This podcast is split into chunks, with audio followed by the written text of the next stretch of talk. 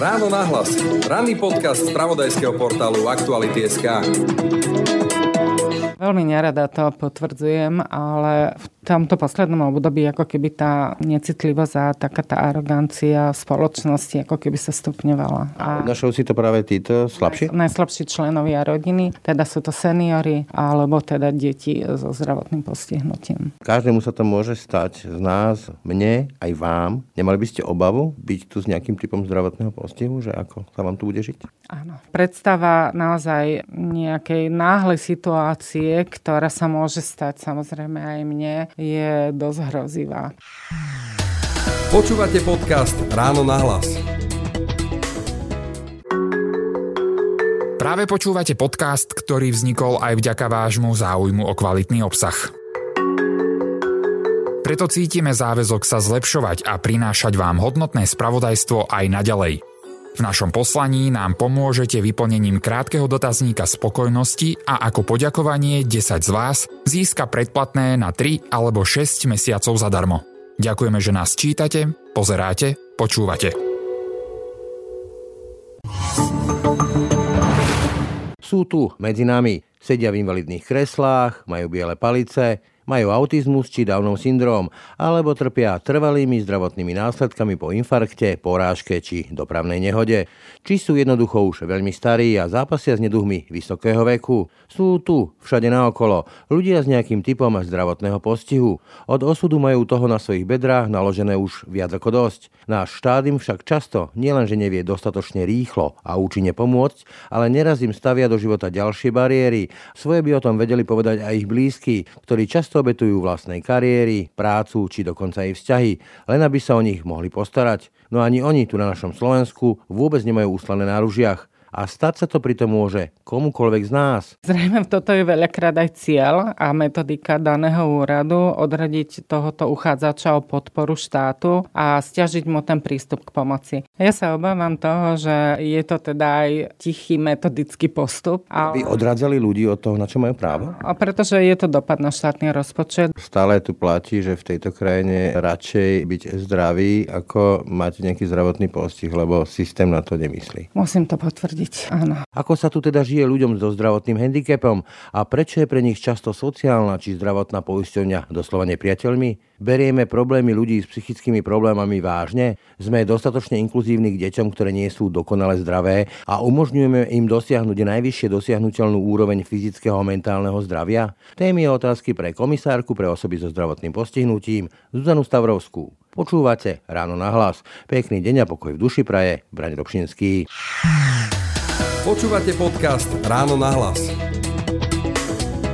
O problémoch zdravotne postihnutých budem hovoriť s komisárkou pre osoby so zdravotným postihnutím Zuzanou Stavrovskou. Dobrý deň. Dobrý deň, prajem. Nedávno sme sa stretli a riešili sme takú jednu veľmi citlivú, veľmi tabuizovanú tému, tému sexuálneho zneužívania mentálne postihnutých detí. Týka sa to aj vás, teda tie riešenia. Ale keď sa pozriem na tú vašu správu a vôbec na to, ako to u nás funguje, tak tých kapitol o tom, kde všade máme resty pri osobách so zdravotným postihnutím je nesmierne veľa. Pre mňa je takým ikonickým prípadom pán s schodiškovou plošinou, ktorý teda býval na prvom poschodí a susedia mu to tak trošku obštruovali, tak trošku dosť výrazne a pre mňa to symbolizuje ten náš prístup k ľuďom, ktorí sú nejako iní. A v tomto prípade nejako iní, že majú nejaký zdravotný handicap. Je toto taký ten typický príklad, ako my vnímame na Slovensku ľudí, ktorí majú nejaký zdravotný handicap? Áno, žiaľ, veľakrát je to tak, že byť človekom so zdravotným postihnutím znamená pripraviť sa na obrovský boj, nielen s inštitúciami, ale aj s so spoluobčanmi, so susedmi, s ľuďmi, ktorými sa bežne stretávame, pretože fakt je ten, že predsudky, ktoré máme v sebe a nosíme si ich niekoľko rokov, ich veľakrát ani nevieme alebo nechceme prekonávať.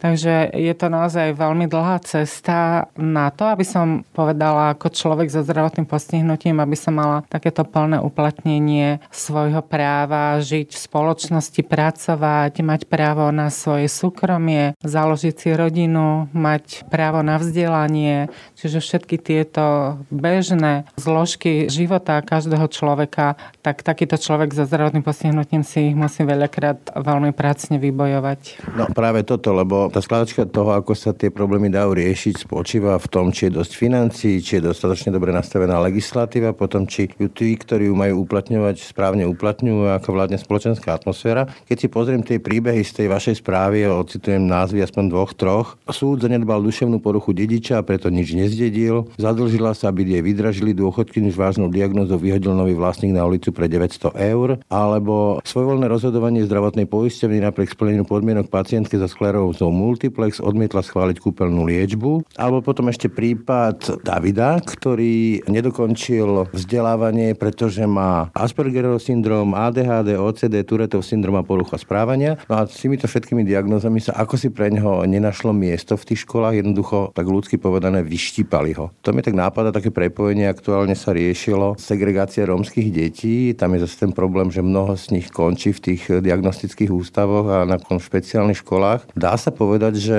keď tu majú nejaké deti tento typ problémov a vidíme, že dnešná doba prináša stále viac detí s takýmito problémami, tak e, nie sme na to pripravení na školský systém a môžu prísť o vzdelanie alebo sa do neho ani nedostanú? Áno, reálne tá právna úprava podľa školského zákona je taká, že ak škola nemá vytvorené podmienky na to, aby vzdelávala takéto deti, tak môže odmietnúť prijatie takéhoto dieťaťa na vzdelávanie. A to je vlastne cieľ aj nášho úradu presne dosiahnuť to, aby deti, ktoré majú zdravotné postihnutie, mali právo na inkluzívne vzdelávanie. To znamená, aby škola vytvorila podmienky pre takéto dieťa a aby dieťa nemuselo hľadať školu, ktorá by ho vedela vzdelávať nejakým spôsobom. To vás preruším, lebo dobre to poznám.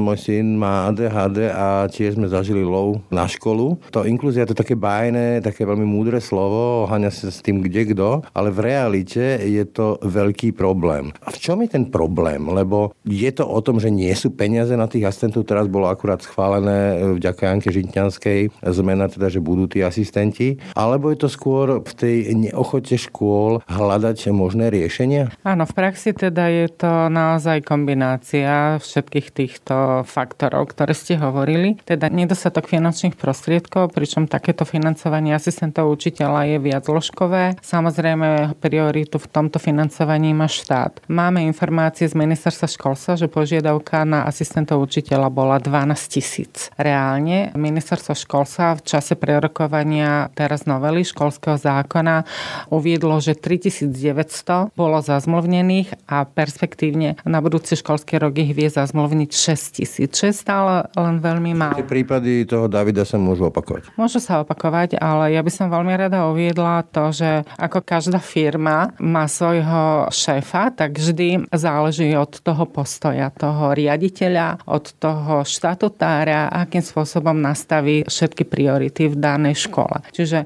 naozaj sú školy, ktoré vzdelávajú deti so zdravotným postihnutím, majú podporný tím, majú špeciálnych pedagógov, psychológov, sociálnych pracovníkov a keď sa takýto rodič dozvie, že takáto škola nejaká škola dokáže dieťa aj so zdravotným postihnutím, aké má jeho dieťa, vzdelávať, tak proste tie rodičia sa tam jednoducho nahrnú a samozrejme, že takáto škola nemôže všetky deti prijať a preto je veľmi dôležité aj to, že všetky tieto podporné opatrenia, ktoré má škola zabezpečiť, už podľa schválenej novely školského zákona budú vynutiteľné. Ale až od septembra dvetisícdvadsaťšesť. Dovtedy sa bude postupne nabiehať na to, aby teda tieto podporné týmy v školách boli, aby deti mohli sa čo najviac vzdelávať. Ale v prípade, že takéto podporné týmy tam nebudú, tak bude môcť rodič sa od septembra dvetisícdvadsaťšesť aj súdnou cestou domáhať, aby to ich dieťa bolo prijaté do spádovej školy, do ktorej patrí. Tu vás hneď chytím za slovo. Súdny proces, to vieme, že trvá roky, na to treba aj peniaze.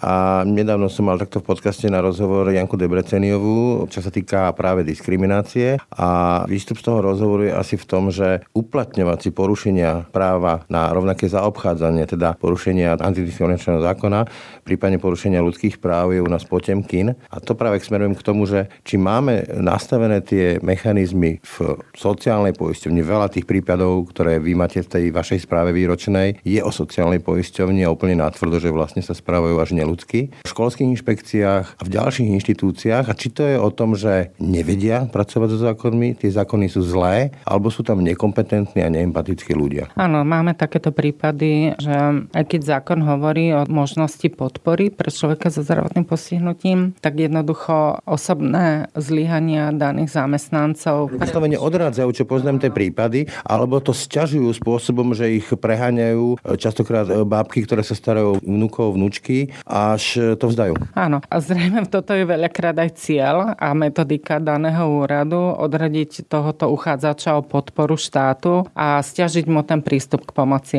Máme zdokumentované niekoľkoročné procesy o žiadostiach o peňažné príspevky na kompenzáciu, kedy súd niekoľkokrát zrušil rozhodnutie ústredia úradu práce alebo daného úradu a v každom prípade ale ten úrad si stále po svojom rieši tie svoje rozhodnutia. Ale toto je moja otázka, že prečo to robia? Jednak teda, že či nečelia potom žiadnym postihom, lebo keď ja by som takto zvrzal prácu, tak čelím nejakým postihom a celkom vážnym, alebo či to je nejaký tichý príkaz, že takto to robte. Ja sa obávam toho, že je to teda aj tichý metodický postup. Aby odrádzali ľudí od toho, na čo majú právo? A pretože je to dopad na štátny rozpočet a povedzme si tak, že čím ten dopad na štátny rozpočet bude nižší, tak proste možno, že sú viacej ohodnocovaní títo zamestnanci. Netuším, ale stretli sme sa s tým naozaj, že pokiaľ sme my napríklad v jednom prípade nezasiahli takým spôsobom, že sme po niekoľko siedmich rokoch, čo sa matka domáhala príspevku na opatrovanie pre svoju dceru, kým sme nezapojili do toho ministerstva výbor pre zdravotníctvo a sociálne veci Národnej rady, kde bolo vo výbore pre sociálne veci prerokovaný tento prípad, tak tá matka jednoducho sedem rokov sa súdila a ešte úrad práce ju viedol k tomu, aby si podala novú žiadosť, že tú novú žiadosť jej schvália, ale tú starú, že je teda, že aby ona si tú starú žiadosť zobrala späť a podala si novú žiadosť. Lenže tu si treba uvedomiť, že vlastne ten nárok na príspevok je patrí od podania žiadosti, čiže ona vlastne za tých sedem rokov by o všetky tie peniaze prišla, ona sa o tú dceru starala. No, oni ju navádzali k tomu, aby sama sa zbavila toho, na čo mala nárok. A vďaka teda tomuto zásahu širokospektrálnemu nakoniec tá mamička dostala ten príspevok priznaný a úrad práce musel doplatiť sedem rokov spätne. No to sa práve pýtam, lebo to sa presne dostávame k takej čudnej klientelistickej spoločnosti a poviem tvrdé na seba, že keď moje deti majú problémy, tak čo prvé urobím, dvihnem telefón a volám toho, koho poznám, že ako mi vie pomôcť, teraz v mysle zákona, ale čo tí ľudia, ktorí nemajú v tom telefónnom zozname nikoho mocnejšieho, ktorý vie zvolať nejaký výbor alebo pozná komisárku alebo pozná nejakého poslanca alebo niekoho ďalšieho, nejakého prednostu, ako vy hovoríte, že oni bránia rozpočet. A nie je to ten rozpočet náhodou pre týchto ľudí? Áno, určite je, ale zrejme teda tieto procesy sú tak skôr natené a zaužívané, že veľmi ťažko sa bojuje s týmito inštitúciami. Ale v každom prípade my na úrade komisára pre osoby so zdravotným postihnutím pomáhame týmto ľuďom, keď sa na nás obratia, pomáhame im písať aj odvolania, aj žaloby na súd, kasačné sťažnosti.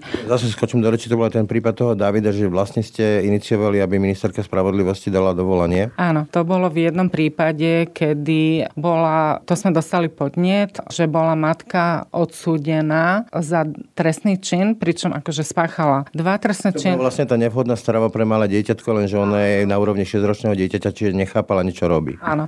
Zaujímavé bolo na tom to, že proste za jeden ten trestný čin bola odsúdená a za druhý nebola z dôvodu jej mentálneho zdravia, že nevedela posúdiť následky svojho konania. Takže my sme toto vyhodnotili celé a podali sme podnet na ministerstvo spravodlivosti, aby ministerka podala mimoriadny opravný prostriedok dovolanie, že proste ten súd pochybil. V každom prípade si myslím, že len vďaka tomu, že ten podnet sme dostali a že sme ho riešili, tak táto pani má veľké šance, že proste ten rozsudok bude zrušený. Ešte vrátim k tomu predchádzajúcemu prípadu, ktorý ste spomínali, tých sedem rokov, že by mohla prísť o to, na čo mala nárok. Boli vyvodené aj nejaké dôsledky, lebo toto sa pýtam, že ak ten systém je nastavený tak, že odrádza ľudí od toho, aby dostali, na čo majú nárok, a potom sa nevedia voči tým odrádzačom, tým našim štátnym úradníkom, ktorých si inak platíme, žiadne dôsledky, tak to asi budú robiť ďalej. Áno, popravde neviem, že či boli vyvodené teda nejaké následky z toho, respektíve sankcie, lenže tam musíme hovoriť o tom, že rozhodoval aj úrad práce prvého prvého stupňa aj ústredie. Systém. Hej, a na ústredí práce tam samozrejme viacej ľudí posudzovalo. Potvrdzujete tú tichú poštu. Ale nadviažem, lebo toto je veľmi časté. Hovorili mi to ľudia, ktorí v tomto systéme pracujú, aj tak povedz obete, že napríklad deti s vážnymi diagnózami typu rakovina a ďalšie vážne ochorenia, tak to už nie je, že korelácie, to je kauzalita, že padajú do chudoby, že to je strašne finančne náročné. Domôcť sa často keď na výnimku tie lieky a podobne, ale k tomu ešte aj tie pomôcky a tak ďalej. Vy sa zoberáte práve ľuďmi so zdravotným postihnutím a tiež je to častokrát hodne finančne náročné. Minimálne preto, lebo musia s tými deťmi cvičiť, rehabilitovať, tým pádom sú obmedzení v práci, zamestnávateľ im to nemusí tolerovať. Je tam takáto súvislosť, že mať tu povedzme, že dieťa s vážnejším zdravotným postihom môže viesť k chudobe? Áno. Sú to spojené nádoby určite, pretože keďže to dieťa má vážne zdravotné problémy, musí sa o ňo niekto starať. Čiže zostáva buď mama, ak teda je šťastie, že teda rodina je kompletná, tak otec predpokladáme, že pracuje. Ale môže sa stať, že tá rodina jednoducho má len mamu, hej, že to dieťa má len mamu, proste tá rodina sa rozpadla. Na to by práve mal byť systém, ktorý by jej umožnil ošetrovateľ, opatrovateľ a tak ďalej, odľahčil dokonca aj jej. Máme to takto nastavené? Môže takáto mama požiadať, alebo teda akýkoľvek príbuzný príspevok na opatrovanie takéhoto dieťatka a v prípade teda, že potrebuje ísť tá mama napríklad na operáciu alebo potrebuje nejakú rehabilitáciu, tak môže požiadať o odľahčovaciu službu. A vtedy teda to dieťatko je umiestnené do nejakého zariadenia sociálnych služieb, aby tá mama mohla povedzme ísť na operáciu alebo... Vy sami na sebe máte ďalší príbeh, že starostlivosť o odkazaného príbuzného štát nepovažuje za plnohodnotnú prácu. Zase sa dostávame k tomu, že my hádžeme polená pod nohy tým, ktorí majú ten problém a potrebujú tú pomoc. Áno, ten príbeh súvisí s um, takým prípadom, že sestra opatrovala svojho brata a poberala príspevok na opatrovanie. Brat zomrel a ona zostala teda samozrejme bez príjmu. Podľa zákona o peňažných príspevkoch na kompenzáciu ťažké zdravotné postihnutia má právo takýto opatrovateľ na jednomesačné, ešte tú jednomesačnú dávku, ten jednomesačný príspevok a skončilo. Uvedome si to, že vlastne táto žena a hoci ktorý iný opatrovateľ v takýchto prípadoch dlhé roky sa stará o toho svojho príbuzného, nemá žiadne kontakty, žiadne sociálne vzťahy na zamestnávateľov, aby sa jej ľahšie teda v takomto prípade hľadala práca a podľa našich zákonov táto pani nemala nárok na príspevok v nezamestnanosti.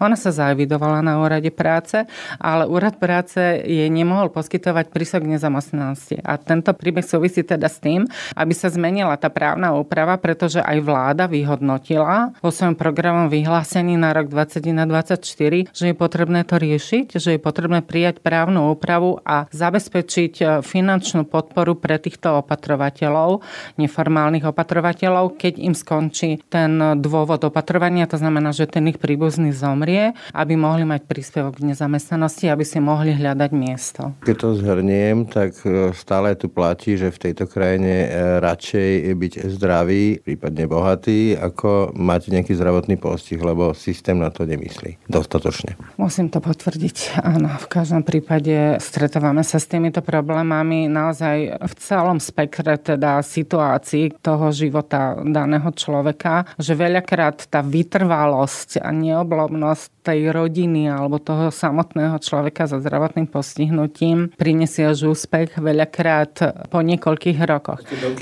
Ale viete, čo ma na tom najviac fascinuje? Že ja rozumiem, povedzme, že keď niekto v živote nevidel Afroameričana, tak necíti nejaké spojenie. Keď sa rieši, povedzme, že téma transgender, tak mu to môže byť cudzie. Ale to, že sa niekto ocitne na vozíku alebo dostane mŕtvicu a je ochrnutý, to sa môže stať pre Boha každému z nás alebo nášmu príbuznému. A toto si akože neuvedomujú tí ľudia, ktorí to riešia, myslím, v tom systéme? Alebo to je tak, že myslia si, že my máme tých svojich, o ktorých sa postaráme a tí ostatní nech si povedia, ako vedia? Môžu nastať takéto nepredvídateľné situácie. Samozrejme, každý nevie, čo ho čaká za minútu, že keď sadne do auta, že či vôbec teda niekde príde zdravý a živý. A tieto situácie sú veľmi zložité potom na to ďalšie uplatňovanie tej podpory.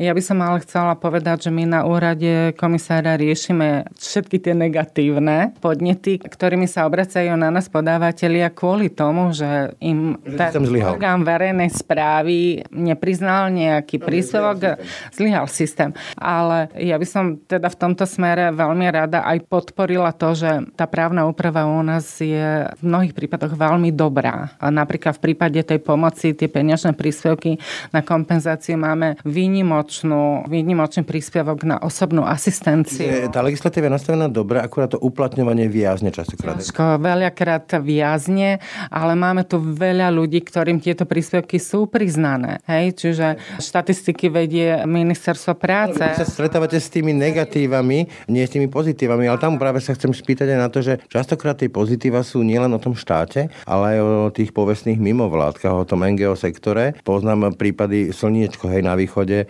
pani, ktorá má tri deti, ktorá má vážne problémy a už založila niekoľko takýchto centier. A aktuálne zase sa rieši v parlamente, že takéto volanie potom, že tie NGOčky a zrušme to a, a bohvie akí agenti, neviem koho, to by asi hodne ublížilo aj tomuto sektoru. Ja si myslím, že práve vláda by mala podporovať tieto mimovládne organizácie, lebo veľa roboty oni odvedú z hľadiska pomoci a podpory tým svojim členom, pretože sa špecializujú na tú danú svoju skupinu a vedia najviac poradiť, pomôcť pri...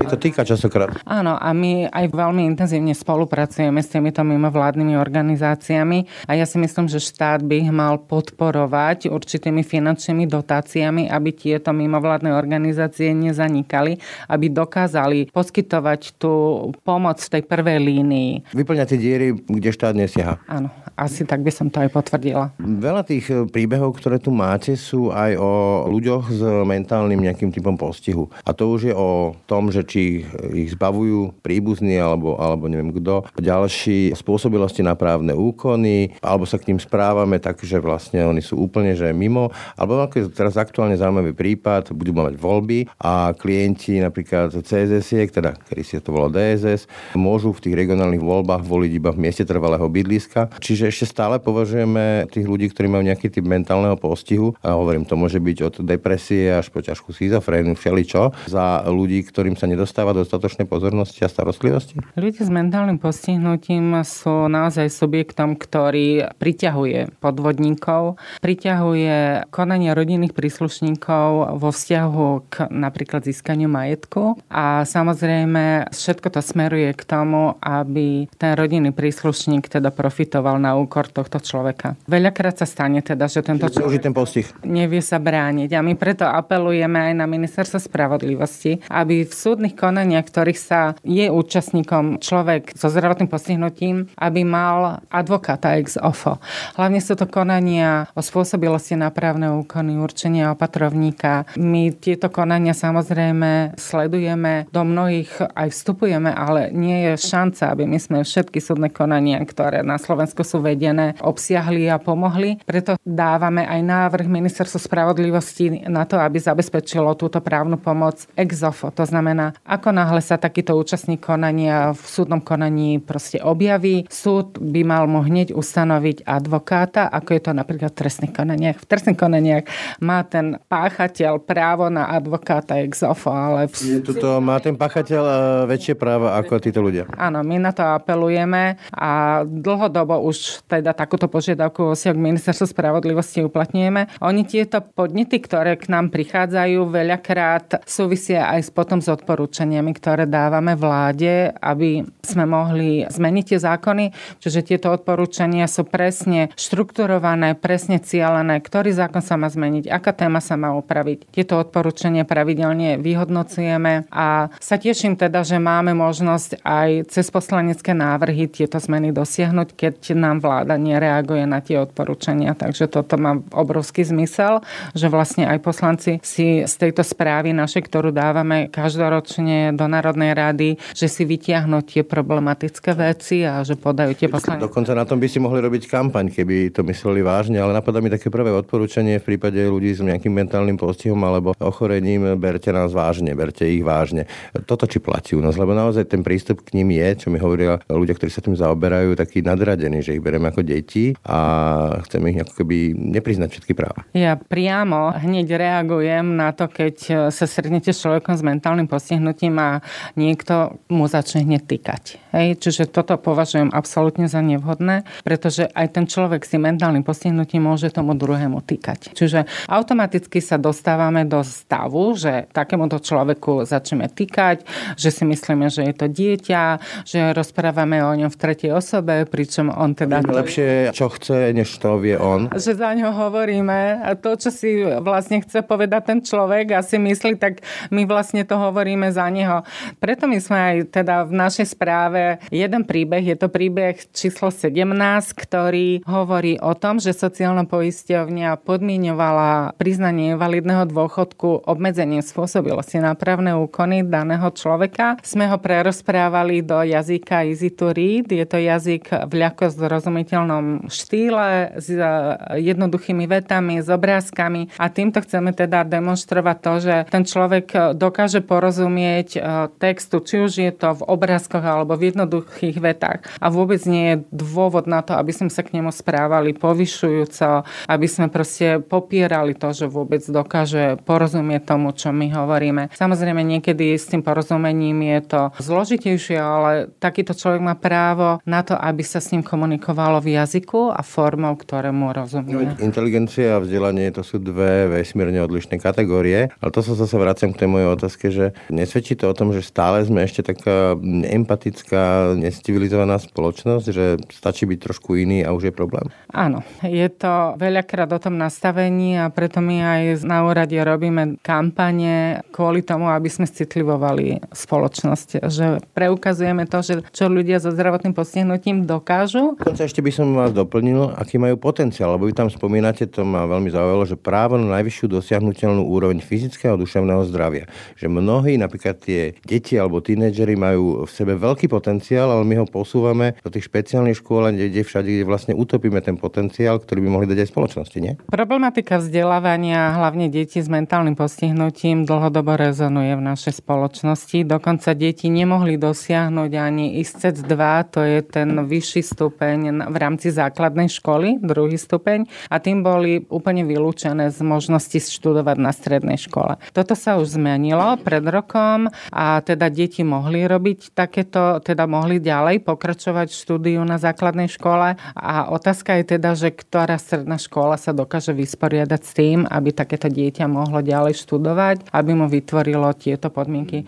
Pretože tých bariér na školách je veľmi veľa. Keď si zoberieme, že aj v špeciálnych školách sú architektonické bariéry. Dokonca v modelovej škole potenciálneho ministra a bývalého ministra pána Grelinga. Áno, ale tieto bariéry architektonické sú aj na základných školách takých, ktoré teda aj na stredných naozaj... Zase máme, máme nastavený, akože systémovo by to bolo dobré, akurát pokulháva tá realizácia. Je veľakrát sa problém vôbec do tej školy dostať. A teda nehovoríme len o deťoch napríklad, ktoré používajú a sú odkazané na invalidný vozík, ale môžu to byť aj rodičia, ktoré také dieťa majú. A práve, že rodičia môžu byť odkazaní na invalidný vozík. Čiže toto to treba brať širokospektrálne a tie projekty, ktoré sú zamerané na odstraňovanie bariér, treba vnímať aj v tomto širšom kontexte, že nezamerať sa len na to, že či nejaké dieťa tam chodí do školy a je odkazané povedzme na invalidný vozík, ale že tam môžu byť proste rodičia takýto alebo môžu byť rodičia s kočikom, čiže tie bariéry jednoducho v rámci tých projektových víziev treba chápať v takomto širšom kontexte. Aj tú správu začínate a aj si to veľa časť verejnosti bude pamätať prípadom z konca roku dvetisícdvadsaťjeden. To bol tragický požiar v cé es es ká Osadné, teda zariadení sociálnych služieb pre seniorov v Osadnom na východe. Sedem mŕtvych tuším klientov tam bolo. A tamto premostím k tej téme seniory, lebo vy ich chcete zaštítiť, ako pribrať si to akože kompetenčne, že seniori ako takí. Lebo samozrejme, akože medzi seniormi máte už dnes mnoho klientov, tam tých zdravotných rôznych postihov je veľmi veľa, ale téma akože týrania a, a tak ďalej, čo sa týka starých ľudí u nás je pomerne tiež dosť tabuizovaná a viem, že je pomerne široko rozšírená. Milím sa. Ochrana seniorov u nás rezonuje permanentne. Môžeme povedať, že skupina nad šesťdesiat rokov tých dotknutých osôb, ktorých riešime, je teda veľká väčšina. Hej? Ale my musíme strážiť aktuálne pôsobnosť, to znamená v prípade, že takýto podnet je nám doručený a týka sa seniora, musíme vždy sledovať, či ten senior má zdravotné postihnutie. V prípade ale, že takýto senior zdravotné postihnutie nemá, tak poskytujeme aspoň tú základnú právnu pomoc, základné právne poradenstvo a preto sme vyvodili podporili teda tú ideu aj v kontexte teda s víziou poslancov Národnej rady, ktorí teda sami iniciovali zmenu zákona o komisárovi, aby sme mohli zastršiť pôsobnosť aj ochranu práv seniorov. Hovoríme o základných ľudských právach. Ktoré... Chcem spýtať, že či seniori na Slovensku majú byť chránenou skupinou bez ironie práve v tom kontexte, lebo naozaj stretám sa s tým, že nemedializuje sa to veľmi a nehovorí sa o tom veľmi, tiež taká tabú téma, ale týranie seniorov tiež patrí pomerne k rozšírenému javu v tejto spoločnosti. Pretože tí seniori sú veľakrát závislí od svojich detí, od svojich ostatných príbuzných. Áno, je to problém a je to aj taká tá arogancia moci nad takýmto seniorom, neporozumenie tomu, čo ten senior vlastne potrebuje, a je to aj taká naša nevšímavosť, že susedia napríklad si nevšimnú, že proste tá babička alebo pán sa teda dávno už neukázal vonku, čo sa s ním deje, prečo je nejaký smutný alebo prečo nerozpráva, keď sa s ním stretnete, čo sa vlastne v tej rodine deje, veď týchto prípadov naozaj neviditeľný, hej? Veľa medializovaných, ale my aj vyzývame vždy na stretnutiach s občanmi, aby boli všímaví vo vzťahu k svojim susedom, svojim príbuzným, ale vo vzťahu aj k ostatným obyvateľom, lebo veľakrát takýto človek vie pomôcť, vie podať podnet, aby sa to riešilo, že môže sa dochádzať nejakému zlému zaobchádzaniu. Pravda však je, že keď reálne sa začne tento prípad rozoberať a riešiť, ten senior veľakrát popre, že mu je ubližované. Závislý práve na tých svojich príbuzných, povedzme deťoch, ktorým akoby vracajú, presne bojí sa. A otázkou je teda, že či z toho nevyplýva, že nevieme zaobchádzať aj s tým minimum moci, ktoré máme k dispozícii práve na tých deťoch alebo senioroch, že sa odbavujeme. Veľmi nerada to samozrejme potvrdzujem, ale v tomto poslednom období ako keby tá necitlivosť a taká tá arogancia v spoločnosti ako keby sa stupňovala. Veľmi nerada to pozorujem. A našou si to práve títo slabší? Najslabší členovia rodiny, teda sú to seniori alebo teda deti so zdravotným postihnutím. To je veľmi ťažká téma, tak skúsim to trošička odľahčiť k takej tej klasickej predstave o zdravotnom postihu a jej riešenia, to je bezbariérovosť. Ani tam stále nie sme tam, kde by sme mali byť, ale zlepšilo sa to, nie? Bezbariérovosť sa zlepšuje určite, pretože projekty, ktoré sa navrhujú aj v rámci miest a obcí, smerujú k odstraňovaniu bariér. Najviac nám však v podnetoch, ktoré riešime na úrade, vystupujú pošty. A tie tým, že sú v historických budovách, tak jednoducho od roku dvetisícšestnásť, odkedy sme otvorili úrad, komunikujeme, dávame opatrenia na odstraňovanie bariér na poštách. Jednoducho tu sa nevieme pohnúť, takže chceme, práve sme si naplánovali, že vyvolať rokovania so Slovenskou poštou. Neviem, koľkatý krát už, a proste riešiť ten ich návrh. Vás, áno, ten ich návrh, ako by to vedeli odstraniť, hoci stále sľubujú, že áno, naprojektujeme peniaze, budeme počítať s tým, aby sa tie bariéry odstranili. Zaujímavé ale však je to, že s veľkou úctou hovorím o tých subjektoch, ktoré tie opatrenia príjmu a pochopia, že ten ich postoj nebol správny.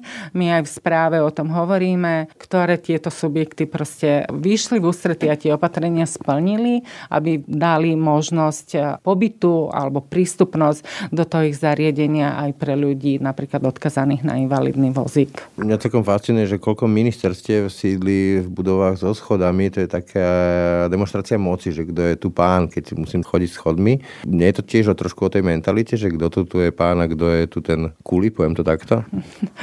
Áno, môže sa stať aj to, že ako keby, keďže taký podnet neprišiel na dané ministerstvo, že sa to nerieši. Ono, aj my sme riešili jeden prípad, ktorý sme dostali podnet o bariérovosti vstupu napríklad na ministerstvo zdravotníctva. Keďže sme teda toto vyhodnotili a uložili sme opatrenie ministerstvo zdravotníctva, aby zabezpečilo informovanosť tých návštevníkov ministerstva, ktorí idú povedzme cez tie veľké schody, aby boli informovaní o tom, že na koho sa majú obrátiť, že proste môžu ísť aj z druhej strany, kde je bezbariérový prístup, kde im bude dána pomoc. Takže toto sme vyriešili a ďakujem za tú rýchlu reakciu zo strany tohto ministerstva. Keď to celé zhrnieme, alebo teda skôr vy zhrniete, ako by ste definovali ten najväčší problém, ktorý sa týka problematiky ľudí so zdravotným postihom nejakým na Slovensku? Lebo hovorím, to môže byť o peniazoch, to môže byť o ľuďoch, to môže byť o zákonoch, to môže byť o atmosfére. O čom to u nás je? Že tie zmeny idú pomaly.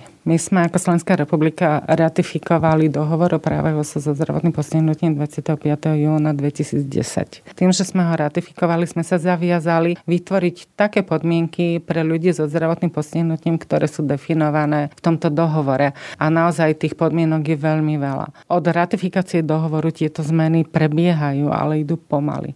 Veľakrát... Prečo? V čom je ten problém? Ako neochote ich aplikovať alebo neschopnosti pochopiť, že toto sú tiež naši občania, alebo neviem. Ja si dovolím povedať, že keďže štatistiky hovoria o tom, že priemerne je pätnásť percent ľudí so zdravotným postihnutím v našej populácii, že je to veľmi nízke percento napríklad voličov do volieb. Aha, čiže vlastne nie sú atraktívnou voličskou bázou, takže na čo by sme ich riešili? Aktuálne môže takáto situácia naozaj byť pravdivá, pretože ja zase nemôžem povedať, že by štát nerobil pre týchto ľudí. To v žiadnom prípade. Tie zmeny idú, to, ale áno. Idú pomaly. Nejdu takou rýchlosťou a preto teda aj vláda musí pravidelne informovať výbor O S N v Ženeve o tom, ako naplňa ten dohovor a ktoré tie odporúčania výboru, ktoré boli dané v roku dvetisícšestnásť, už splnila. Aktuálne bola spracovaná druhá a tretia hodnotiaca správa spoločná, bola zaslaná výboru O S N. Predpokladáme, že v roku dvetisícdvadsaťštyri by ju mal výbor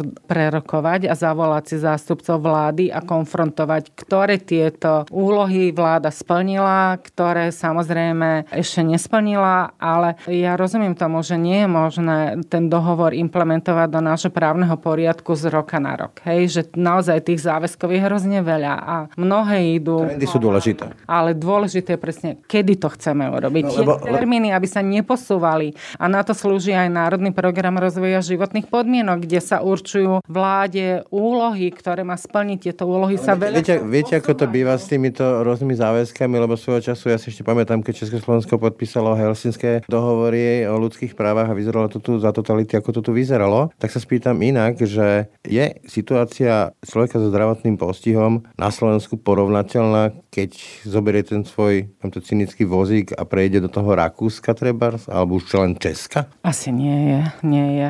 A nie je náš prospech, hej? Nie je v prospech, samozrejme. A že tie bariéry architektonické sú fakt ešte stále rozsiahle a dokumentujú to rôzne aj tí členovia občianskych združení, ktorí v rámci tých aktivít, ktoré robia, tak transparentne upozorňujú na to, že kde sú tie bariéry všetky. Veď len keď si zoberiete v meste mestský úrad, hej, čo je prvý kontakt, kontaktná inštitúcia pre každého obyvateľa mesta, keď má bariéry, nevie sa ten človek dostať do toho tam úradu, tak akože to už je úplne že zlá. Preto oni vlastne aj títo členovia občianskych združení robia také aktivity, že prejdú to mesto, upozornia, nafotia to, aby sa teda mesto konečne vážnym spôsobom začalo zaoberať. A tu je naozaj veľmi dôležité povedať, že aby sa to stalo záujmom daného subjektu, daného úradu, daného ministerstva. Aby to bolo... opraviť trošku, že nemalo by to skôr byť záujmom nás, voličov, že my chceme mať medzi sebou, lebo sa to, keď poviem cynicky, môže stať aj nám a potom to budú cítiť ako tlak a budú to robiť. Lebo ja mám taký pocit, že veľa ľudí to tu u nás nezaujíma, keď sa ich to netýka. Môže nastať taká situácia, určite to záleží aj na nás. Samozrejme, že koho si zvolíme, či už do mestského parlamentu, mestského zastupiteľstva obecného alebo krajského, alebo aj do národného parlamentu, teda do Národnej rady. A tie výzvy, ktoré my chceme, aby sa realizovali, tak môžeme uplatniť samozrejme cez to volebné právo, ktoré nám garantuje ústava. Treba si teda určite rozmyslieť, že koho teda chceme do toho ďalšieho obdobia posadiť na tie miesta, ktoré nám vedia zabezpečiť. Vnímate tam v tých programoch a v tom, ako komunikujú tak ďalej tý, medzi tými politikmi, teraz nehovorím o konkrétnej strane, nejaké citlievanie k týmto témam? Ale určite áno, určite áno. To si myslím, že dnes už vôbec nemôže existovať téma, ktorá by nezaujala jednotlivé politické strany a ktorá by sa týkala ľudí so zdravotným postihnutím. Úplne na záver, osobná otázka. Hovorím, každému sa to môže stať z nás, mne, aj vám. Nemali by ste obavu byť tu s nejakým typom zdravotného postihu, že ako sa vám tu bude žiť? Áno. predstava naozaj nejakej náhlej situácie, ktorá sa môže stať samozrejme aj mne, je dosť hrozivá. Pretože len keď si zoberieme akutnú mozgovú porážku a starostlivosť, rýchlu pomoc, následné rehabilitácie, návrat do života, konanie o mojej spôsobilosti na právne úkony alebo o pomoci mojej rodiny pri starostlivosti o mňa, je to naozaj beh na dlhé tráte a myslím si, že nemám v tomto smere sto percent presvedčenie, že by to prebehlo celá tá liečba, celá tá rekonvalescencia bez problémov. Hovorí komisárka pre osoby so zdravotným postihnutím Zuzana Stavrovská. Vám ďakujem za rozhovor. Ďakujem za pozvanie. Počúvate podcast Ráno na hlas. Tak a to už je z dnešného Rána na hlas skutočne všetko. Pekný deň a pokoj v duši praje Braň Robšinský. Všetky podcasty z spravodajského portálu Aktuality.sk nájdete na Spotify a v ďalších podcastových aplikáciách.